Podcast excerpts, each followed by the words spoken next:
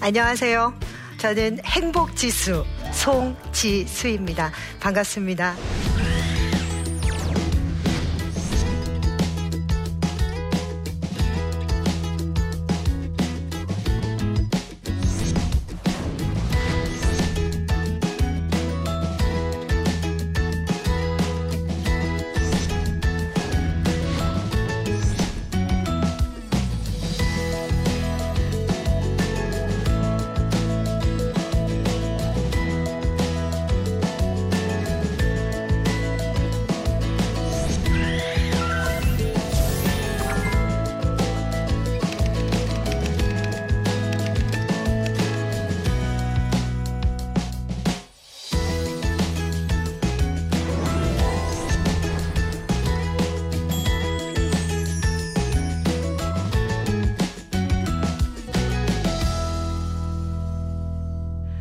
시작부터 제가 숫자 하나를 드릴까 하는데 이 숫자가 무엇을 의미하는지 한번 생각해 보시면 좋을 것 같아요.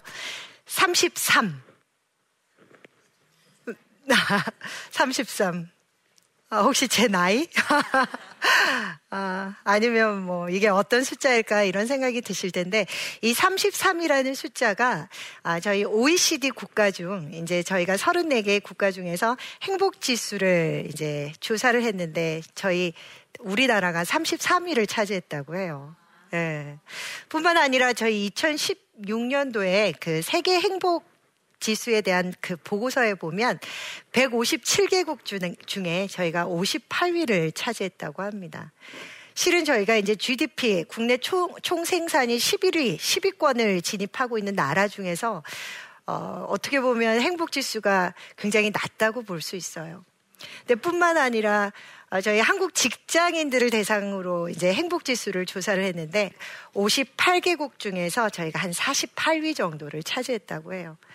근데 실은 그 직장인들 속에 여성들, 특히 일하는 엄마들을 생각해 보면 어떨까 그런 생각이 들거든요.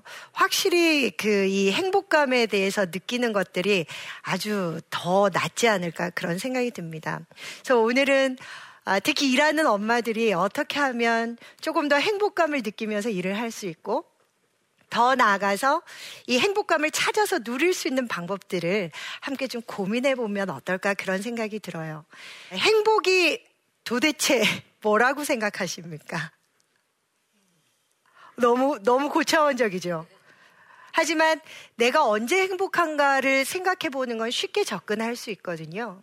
그렇죠.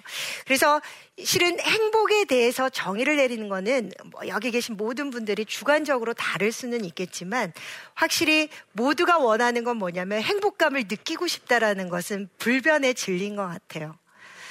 그 영국의 철학자 중에 되게 유명한 데이비드 휴미라는 분이 계세요. 그분이 인간 본성에 대한 연구를 했는데 그 연구에 보면 어떤 내용들이 나오냐면 사람이 정말 노력하는 모든 이유는 우리는 행복이라는 목적을 달성하기 위함이다라고 이야기를 했거든요. 그러니까 어떻게 보면 행복에 대한 정의를 내리기는 어렵기는 하지만 우리가 정말 원하는 건 뭐다? 행복함을 느끼는 거예요. 그렇죠. 뿐만 아니라 좀 고대에서부터 동서고금을 막론하고 행복에 대한 연구는 되게 많이 나와 있는데요. 행복에 대해서 좀 이렇게 생각해 볼 수 있는 구절들을 좀 갖고 왔는데 다 같이 읽어보실까요? 자, 시작. 그것도 없다네. 그저 행복하라는 한 가지 의무뿐. 행복해야 한다는 거예요. 모두가 행복감을 누리기 위해서 노력을 해야 한다는 거예요. 그런데 실은 행복에 대한 정의를 내리고자 하는 것도 아니고 다른 것도 없어요. 여기서 우리가 꼭 기억해야 되는 것은 행복감이라는 것을 항상 내가 생각해야 한다. 왜냐하면 내 존재의 이유이고 더 나아가서 내 삶의 목적이기도 하고 어떻게 보면 하나님께서도 우리더러 항상 행복하라 그랬거든요. 기뻐하라 그렇게 이야기를 하셨기 때문에 우리는 행복감에 대해서 항상 느낄 줄 알아야 돼요. 그런데 한번 생각을 해볼까요? 당신은 지금 행복하세요? 라고 물어보면 너무 이분법적인 접근이에요. 행복하냐? 그러면 아니다 그럼 뭐예요? 불행한 거잖아요. 그렇죠? 그러니까 행복이냐 아니냐 그냥 그건 불행인데, 그래서 이 질문을 조금 바꿔봐야 합니다. 어떻게 바꿔야 되냐면, 어떻게 하면 지금 내가 조금 더 행복해질 수 있지? 이런 생각으로 바꿔야 돼요. 당신 행복해? 야, 송지수 너 행복해? 이렇게 묻는 것이 아니라 어떻게 하면 조금 더 행복감을 느낄 수 있지? 라고 접근을 해야 돼요. 원래 행복이라는 것은 이게 감정적인 것이어서 행복이 100개다, 200개다 이렇게 수량적, 즉 정량적으로 표현하기가 굉장히 어렵거든요. 근데 이 행복이라는 것을 마치 공식처럼 만들어서 저희들에게 가르쳐 주신 분이 계세요.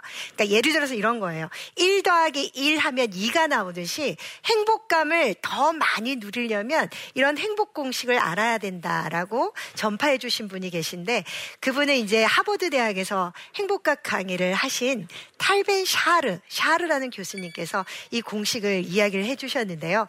이 공식을 우리는 좀 기억을 해보면 좋을 것 같아요. 저를 한번 따라해 보세요. 즐거운가? 한 번 더요. 즐거운가. 우선은 이 1 더하기 1이 2. 예를 들어서 이것 더하기 이거 행복하려면 우선 즐거워야 한다는 거예요. 즐거움을 느끼고 있어야 행복하다라는 거죠. 그런데 이 그 샤르 교수님의 책을 보면 즐겁고 땡하면 그건 행복이 아니라 쾌락에 가깝다라고 되어 있어요. 그렇죠? 즐겁고 남는 게 없으면 쾌락이잖아요. 그래서 그 교수님의 이제 두 번째 도입해야 되는 공식은 뭐냐면, 요것도 한번 저를 따라해 보겠습니다. 의미가 있는가? 아, 가치를 느끼는가? 네. 의미와 가치를 느껴야 즐거움이 쾌락으로 끝나지 않고 그게 행복감으로 자리 잡을 수 있다는 거예요. 그래서 조금 정리를 하자면 우리는 행복해야 해요. 그리고 중요한 건 행복한가 안 한가가 아니라 행복해지기 위해서 스스로 노력할 필요가 있다는 거거든요. 근데 그 노력을 어떻게 해야 될까 우리는 궁금하죠. 그래서 항상 즐거워야 된다는 거예요. 더 나아가서 즐거운 가운데 나의 삶 자체의 의미를 느끼고 있어야 그게 비로소 행복하다라고 이야기를 할 수 있는 거죠. 그러니까 예를 들자면 어떤 모임을 가야 돼요. 보통 엄마들은 이렇게, 저도 이제 우리 아이를 키우고 있는데 학부모들 모임에 있단 말이에요. 근데 어쩔 수 없이 가야 될 때도 있거든요. 근데 가면 일하는 엄마이기 때문에 거기에 이렇게 몰입하기가 생각보다 쉽지 않은 거예요. 그런데 이제 그러면 그 시간을 그냥 대충 헛되이 보낼 수는 없잖아요. 그래서 어떻게 하냐면 우선 즐겁게 있습니다. 어떻게 하냐면 어떤 엄마가 이야기하면 그 이야기를 열심히 들어요. 그리고 제가 몰랐던 정보 같은 거 있으면 막 이렇게 받아 적기도 하고, 뭐 이렇게 맞장구도 쳐주고, 그러다 보면 즐거움이 느껴져요. 그리고 또 끝날 때 뭔가 우리 아이에게 도움이 되는 거, 내가 그동안 우리 아이에게 못 해줬던 그 엄마들의 노하우 있잖아요. 그런 것들을 한 가지 정도, 두 가지 정도를 꼭 챙기는 거예요. 그리고 가서 우리에게 그것을 해주는 거죠. 그러면 어떻게 보면 나는 그 시간을 의미 없이 보낸 것이 아니라 되게 즐겁고 행복하게 보낼 수 있다는 거죠. 근데 저는 여기에 한 가지 더 이야기를 좀 드리고 싶습니다. 어떤 이야기를 드리고 싶냐면, 저는 즐겁게 또 의미 있게, 그럼 이런 것들이 그냥 무작정 나에게 주어질까? 이런 고민들을 해야 되는데요. 저는 그래서 행복을 숨은 그림 찾기에 제가 비유를 했었거든요. 뭐냐면, 이건 뭐냐면 행복이라는 것 자체가 내 주변에 항상 곳곳에 숨어 있는데, 마치 옛날에 우리 숨은 그림 찾기 해보셨죠? 옛날에 왜 과자 같은 거 먹으면 거기에도 숨은 그림 찾기 막 이런 거 있잖아요. 그러니까 그냥 얼핏 보면 보이지가 않는데 이렇게 눈여겨봤을 때 뭐 한 가지씩 찾아지죠. 그런 것처럼 우리는 이미 행복감을 누릴 수 있거든요. 행복들이 내 주변에 곳곳이 막 도사리고 있는데 그 행복을 누가 찾느냐? 그거는 정말 유심히 바라봐야 되고, 찾으려고 노력해야 되고, 뭔가 똑같은 사물을 보더라도 그 사물에 대해서 더 의미를 부여하고 즐겁게 느낄 줄 알 때 마치 숨은 그림처럼 찾게 되는 것 같아요. 원래 행복이라는 단어를 보면, 어원을 보면 이게 햅이라고, 이게 고대 그 스칸디나비아어예요. 그래서 이걸 우리말로 그 어원을 보면 기회, 우연, 행운 뭐 이런 의미가 있어요. 그러면 이 행복이라는 게 그냥 우연히 나에게 기회로 찾아오는 행운 같은 걸까? 그래서 마치 사과가 떨어질 거나 감이 떨어질 때까지 가만히 앉아서 기다려야 되는 건가? 그렇지 않다는 거예요. 뭐냐면 우연히 찾아오는 그런 행운과 같은 기회를 어여 발견을 해야 돼요. 발견하고 그것을 내 것으로 만들고 내 것으로 누릴 줄 알 때 비로소 우리는 그것을 행복을 찾는다라고 이야기를 하죠. 그래서 저는 행복을 누려야 하고 그 샤르 교수님의 행복의 공식을 우리는 알아야 하지만 중요한 건 뭐냐면 우리는 이미 행복감을 느끼게 하나님께서 창조하셨거든요. 그렇다면 우리가 해야 되는 일은 뭐냐면 마치 숨은 그림 찾기 하듯이 행복감을 찾아내야 하고 관계 속에서 혹은 내가 하는 일 중에서 아니면 내가 아이를 케어하거나 친구와 연인과 모든 관계 속에서 그 행복감을 찾기 위해서 자꾸 노력을 해야 한다는 게 우리가 해야 되는 일이지 않을까 그런 생각이 듭니다. 그렇지 않을까요? 네. 그렇죠? 우리가 그러면 간단하게 행복에 대한 어떤 고찰, 행복에 대한 느낌, 행복을 어떻게 찾을 수 있을 것인가에 대해서 알아봤다면 누리려면 테크닉이 좀 필요한 것 같아요. 기술이 좀 있어야 합니다. 그래서 지금 하나의 기술을 좀 배워볼까 하는데요. 우리가 행복감을 느껴야지 하고 일상생활 속에서 생각하고 있지만 우리의 일상이라는 거 어때요? 막상? 전쟁터 같거든요. 막 예를 들어서 이런 거예요. 우리가 오늘 강연 듣고 딱 나가면서 나 이제 뭐든지 즐겁게 해야지. 그리고 뭐 한번 눈 크게 뜨고 찾아봐. 막 이런 생각들을 하시잖아요. 그렇죠? 근데 이제 막상 나가면 어때요? 똑같아요. 막 여기저기서 나를 막 괴롭힌단 말이에요. 특히 우리가 행복감이 가장 없어질 때가 언제냐면 이럴 때입니다. 어떤 문제가 발생했을 때. 관계 속에서의 문제이건 내가 순리대로 모든 일들이 다 진행되면 좋겠는데 그렇지 않고 뭔가 자꾸 트러블이 생기기 시작해요. 그럴 때 어때요? 즐거움이 어디 있어요? 그렇죠? 뭐 이렇게 좀 의미를 찾고 싶었는데 그러기가 정말 어렵거든요. 제가 며칠 전에 그날은 제 생일날이었거든요. 그래서 근데 아무튼 그날 하루의 강연을 잘 마무리하고 이제 제가 이제 집에 딱 이제 들어오는데 그날이 조금 이렇게 어두웠거든요. 좀 늦은 시간이어서 이제 주차를 하려고 하는데 저희 아파트는 지하 주차장이 없어요. 그러니까 막 차를 막 들이밀고 막 이렇게 차를 대야 되는데 주차할 공간이 없어서 저희 남편에게 전화를 걸었습니다. 저희가 이제 5층이어서 바로 내려다 보이거든요. 근데 저희 신랑이 저한테 저 뒤에 자리가 있으니까 후진을 해보라는 거예요. 그래서 알았다 그러고 막 후진을 했죠. 후진을 했는데 순간 꽝 하는 소리가 나는 거예요.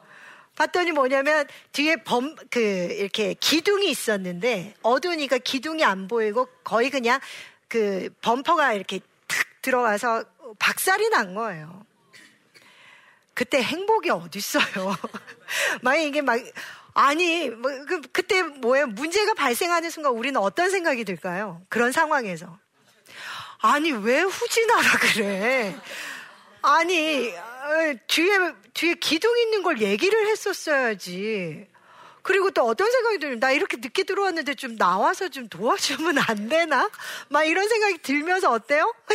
막 불평불만들이 짜증이 막 이렇게 나는데 그런 순간 어때요? 우리는 진짜 서로 관계도 그르치고 행복감을 느끼기는 정말 어렵습니다. 그럴 때 과연 우리는 어떻게 해야 될까? 우리는 아침에 눈 떠서 잠 잘 때까지 보면 그런 상황들 무지하게 많지 않아요? 그렇죠? 예상치 않지만 안 좋은 일들이 생기는 거예요. 그럴 때 저는 행복감을 누리는 기술 중에 이 기술을 말씀을 드려요. 3I라는 기술이에요. 요거는 이게 세 가지의 I라는 단어를 이제 제가 뽑아서 3I라고 만들었는데요. 이 3I의 기술을 쓰면 그런 상황에서도 힘들지만 우리가 행복감을 조금 누릴 수 있지 않을까 그런 생각이 들어요. 우선은 아까 그 상황으로 돌아가서 어떻게 해야 되냐면 우선 첫 번째는 그 책임은 나한테 있는 겁니다. 제가 조금 더 유심히 봤었어야 하는 거예요. 그리고 그거는 저희 남편의 잘못이 아니에요. 근데 마치 어떤 문제가 발생했을 때 너 때문이잖아. 네가 제대로 알려줬었어야지. 당신이 그러면 어떡해. 아이한테도 마찬가지야. 너 왜 미리 얘기 안 했어, 엄마한테. 뭐 이런 식으로 우리는 누군가의 어떤 원인과 그렇죠. 책임을 전가하고 싶어 하죠. 그러면 문제는 절대로 해결되지 않는 것 같아요. 문제만 해결 안 되는 게 아니라 어떠냐면 우리 둘 사이의 관계는 굉장히 안 좋아집니다. 그러니까 예를 들어서 그 상황에서 저희 남편은 기분이 좋았다고 해볼게요. 그렇죠? 근데 저로 인해서 저희 신랑의 행복감도 굉장히 떨어지지 않을까요? 그래서 확실히 행복감은 나 혼자 누리기가 정말 어려워요. 관계 속에서 누릴 때가 되게 많거든요. 아이와의 관계. 그렇죠? 그래서 그때는 어떻게 해야 되냐면 그래, 내 잘못이야. 내 탓이야. 어떻게 남한테만 그걸 다 돌려. 넌 송지수 네가 잘못했잖아. 근데 이렇게 하는 순간 우리는 어떻게 되냐면 원래는 당신 때문이야 하게 되면 우리는 굉장히 감정적으로 안 좋아지거든요. 근데 아 나한테 있는 것 같아 하는 순간 되게 이성적으로 바뀝니다. 우리의 뇌 자체가 이성적으로 바뀌어요. 왜냐면 내 잘못인데. 그렇죠? 그러면 두 번째 아이가 뭐냐면 그때 이제 아이디어가 나와요. 어떻게 하지? 이 상황을 어떻게 해결하면 좋을까? 우선은 내려서 차가 어떻게 됐는지 살펴보자. 그 다음에 이거는 실은 나의 잘못이다 보니까 이 차를 어떻게 뭐 범퍼를 어떻게 바꿔야 되지? 보험 처리를 해야 될까? 아니면 이거 그냥 내가 일반 수리로 바꿔서 그냥 하는 게 옳을까? 누구에게 연락을 하지? 이 상황은 그냥 어디에 주차하지? 그러니까 여러 가지 아이디어들이 있는데 나에게 책임을 돌리는 순간 우선 아이디어가 떠오르기 시작해요. 그렇죠? 그래서 아이디어가 떠올라요. 예를 들어서. 그러면 그 여러 가지 아이디어들 중에 우리는 또 고민을 해요. 얘로 해야 되나? 얘로 해야 되나? 요 아이디어로 실행을 해야 될까? 그런 고민들을 하는데 그 아이디어가 떠올랐다면 그 아이디어 중에 최고의 해결책이 있죠. 최상의 해결책을 더 이상 고민하지 말고 이제 임플리먼트, 실행에 옮겨야 해요. 내 실행에 옮기지 않으면 어떤 일이 벌어지냐면 이런 생각이 들어요. 아, 내가 왜 부딪혔지? 이 범퍼 값이 28만 원이나 나오는데 이 생돈이 이렇게 나가면 어떡하지? 그때 또 막 괴롭기 시작해요. 실행을 해버리지 않으면. 실행에 옮겨버려야 어떠냐면 우리는 그 걱정, 고민, 근심거리 이런 것에서 해방될 수 있고 우린 또 앞으로 전진할 수가 있어요. 확실히 그런 게 있는 것 같아요. 그래서 항상 고민이 있거나 문제가 생길 때 행복감을 어떻게 누려야 된다? 이 3I의 기술을 생각하시면 좋을 것 같아요. 그러면 우선은 나도 개운해지고 관계도 개운해지고 혹시 예를 들어서 그런 상황에서 누군가에게 좀 이렇게 책임을 전가해서 좀 서로 기분이 나빠졌다면 미안하다라고도 얘기를 해야 되는 거예요. 아이한테든 아니면 남편 혹은 직장 동료 어떤 여러 교우관계 그런 관계 속에서 미안함을 얘기를 해줘야 되죠. 그러면 관계도 굉장히 쿨해질 뿐만 아니라 우리는 또다시 행복감을 누릴 수 있지 않을까 그런 생각이 들어요. 그렇지 않을까요? 네. 우리는 하나님의 소중한 자녀들이잖아요. 소중한 자녀는 하나님이 보시기에 기뻐해야 돼요. 그렇죠? 예, 기쁨을 누릴 줄 알아야 되는데 그 기쁨이라는 것이 무엇인가를 항상 생각해 봐야 돼요. 내가 왜 행복해야 된다고요? 인간 본성, 사람의 본성은 행복하기 위해서 존재하는 겁니다. 즐거우셔야 되고 중요한 건 오늘 나는 무엇을 건져갈 건가를 생각해야 돼요. 오늘 한 가지 꼭 건져갈 거 있다. 뭘 건져가시겠습니까? 뭐 3I를 나는 사용해보겠다. 아, 나는 행복 공식을 좀 늘 생각해봐야겠다. 아, 이미 나는 행복감이 있는데 어떻게 숨은 그림 찾기처럼 찾을 수 있지? 뭐 이런 고민을 한다든가. 맞아. 행복은 그냥 우연히 오는 게 아니야.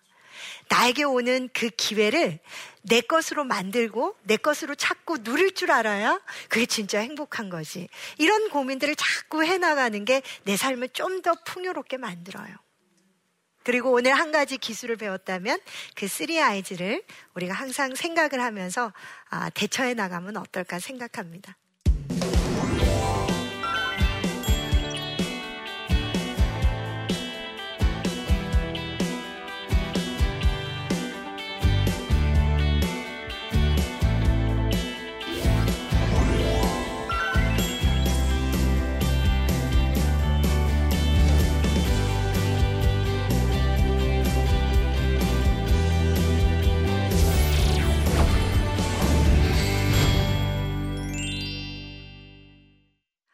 강연을 듣고 질문이 이제 몇 가지가 나온 것 같은데 그 질문을 좀 살펴보고 제가 답변을 좀 드리도록 하겠습니다. 첫 번째 질문인데요. 일과 육아를 병행하다 보니 점점 더 스트레스가 많아집니다. 아이를 위해 일을 그만둬야 할까요? 어떻게 생각하세요? 아이를 위해 일을 그만둬야 하나? 아마 실은 이 질문 자체는 두 가지 다 그만두고 싶지 않으니까 생기는 질문 아닐까. 그렇죠. 뭐 그런 고민이 있으니까 이런 질문을 하시게 된 것 같은데요. 저도 이 고민을 정말 많이 했던 것 같아요. 특히 언제냐면 아이 봐줄 사람이 없을 때. 그 다음에 어쩔 때는 일이 너무 많은데 또 집안에 일이 막 엄청나게 많을 때. 또 어쩔 때는 우리 아이가 너무 아플 때. 그 얘기하니까 갑자기 번뜩 생각이 나는데 제가 강의를 할 때였어요. 강의를 할 때인데 전화가 10통이 계속 오는 거예요. 핸드폰으로. 이거는 굉장히 좀 심각한 일인가 보다. 그때 우리 아이가 유치원 다닐 때였거든요. 이제 그래서 보통의 경우 휴식 시간이 정해져 있는데 제가 양해를 구하고 잠깐 브레이크 타임 하겠다 하고 이제 나가서 전화를 했더니 우리 아이가 유치원에서 이렇게 뭐 아이들끼리 뛰기를 했는데 눈을 이제 그 책상 모서리에 부딪혀서 이제 굉장히 피가 심하게 난다는 거예요. 그래갖고 그때는 달려가지도 못하고 뭐 강의를 펑크를 낼 수는 없죠. 근데 이게 강의가 안 되잖아요. 일 자체를 해야 되니까. 그럴 때는 정말 저녁에 아이가 이제 잠드는 모습을 보거나 그러면 이거 그만둬야 하나? 이런 생각을 많이 하지만 하나님께서는 감당할 수 있는 것들만 주시는 것 같아요. 그렇게 보면 그 상황에서도 되게 감사함이 생기더라고요. 왜냐하면 시력을 다치지 않은 게 너무 감사하고 그 다음에 잘 꼬매졌다는 거예요. 아이 눈이. 근데 저희 아이가 저희 아빠랑 거의 똑같이 생겼거든요. 저는 나름 눈 좀 크죠. 근데 저희 신랑은 단추구멍만 해요. 그렇게 이제 눈이 작은데 이제 저희 꼬마가 이렇게 꼬맨 자리가 마치 그 쌍꺼풀 라인처럼 이렇게 될 거라는 거예요. 그러니까 그 와중에도 보니까 참 감사할 일이 있더라고요. 그래서 제가 생각했을 때 어떤 문제가 생겼을 때 이것을 포기하고 싶다 이런 생각이 든다면 오히려 어떻게 생각해보냐면 위기는 기회일 때도 있고 어려움이 있을 때 오히려 감사함이 있을 수 있거든요. 그래서 감사함과 하나님의 은혜를 발견하시고 내가 능력이 있기 때문에 이 일을 충분히 할 수 있다라는 어떤 믿음을 갖고 애가 셋일지라도 자신이 사랑하는 일을 절대 포기하지 않으셨으면 좋겠습니다. 어떻게 좀 질문에 답변이 될까요? 그러면 두 번째 질문 좀 보겠습니다. 대표님은 우울하거나 부정적인 생각이 들 때 어떻게 극복하시나요? 그렇죠. 가끔 이런 질문을 받아요. 늘 행복하냐고. 늘 기분 좋냐고. 그렇지 않죠. 우울하고. 그리고 저는 이렇게 앞에 서야 하는 직업이기 때문에 제 감정이 별로 안 좋을 때도 되게 좋은 척을 해야 될 때도 굉장히 많이 있거든요. 저는 우울할 때 제가 쓰는 방법 중에 하나는 어쩔 때는 그 우울함을 있는 그대로 받아들여요. 그것을 마치 없는 것처럼 만들려고 노력하지 않고 충분히 우울함이거나 슬픔이거나 이런 게 있다면 그냥 받아들이는 것도 저는 힘인 것 같아요. 받아들이고 그게 충분히 받아들여진 후에는 그래도 극복하기 위해서 노력을 해야 하지 않을까 그런 생각이 듭니다. 그냥 그게 너무 롱런하면 지속되면 내가 계속 디프레스 되잖아요. 우울해지니까 그때 스스로 그것을 극복하기 위해서 본인이 좋아하는 것들, 좋아하는 음식이라든가 좋아하는 사람이라든가 이런 것들을 통해서 에너지를 받으면 또 기도하셔도 되고, 그죠? 하나님께. 그렇게 하면 어떨까? 그런 생각이 듭니다. 어떻게 좀 답변이 될까요? 네. 오늘 이 시간은 행복이라는 것이 무엇일까? 우리는 당연히 행복감을 누려야 하고, 행복한지 안 한지라기보다는 어떻게 하면 더 행복해질 수 있을지로 자꾸 바꿔서 질문을 할 필요가 있습니다. 그리고 이 행복이라는 나에게 찾아온 행운 같은 그런 기회를 놓쳐버리지 말고 내 것으로 마음껏 누릴 수 있는 그런 숨은 행복 찾기를 잘 해나가시면 좋을 것 같고, 특히 일하는 엄마들도 힘든 그 상황에서도 행복감을 누리고 적극적이고 열정적으로 일할 수 있도록 노력했으면 좋겠습니다. 감사합니다.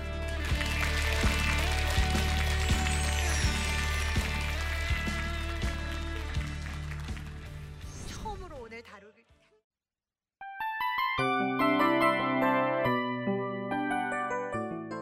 이 프로그램은 청취자 여러분의 소중한 후원으로 제작됩니다.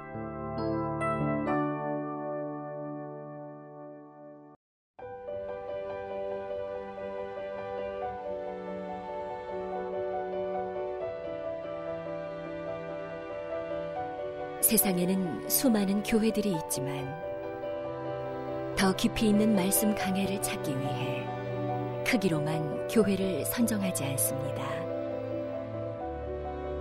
보다 좋은 영적 콘텐츠를 더 많이 나누기 위해 방송비를 받지 않습니다. 1년 365일 복음만 전하고 싶어서 우리는 광고를 하지 않습니다. 온누리의 복음을 땅끝까지 CGN TV와 함께 땅끝 선교사가 되어주세요.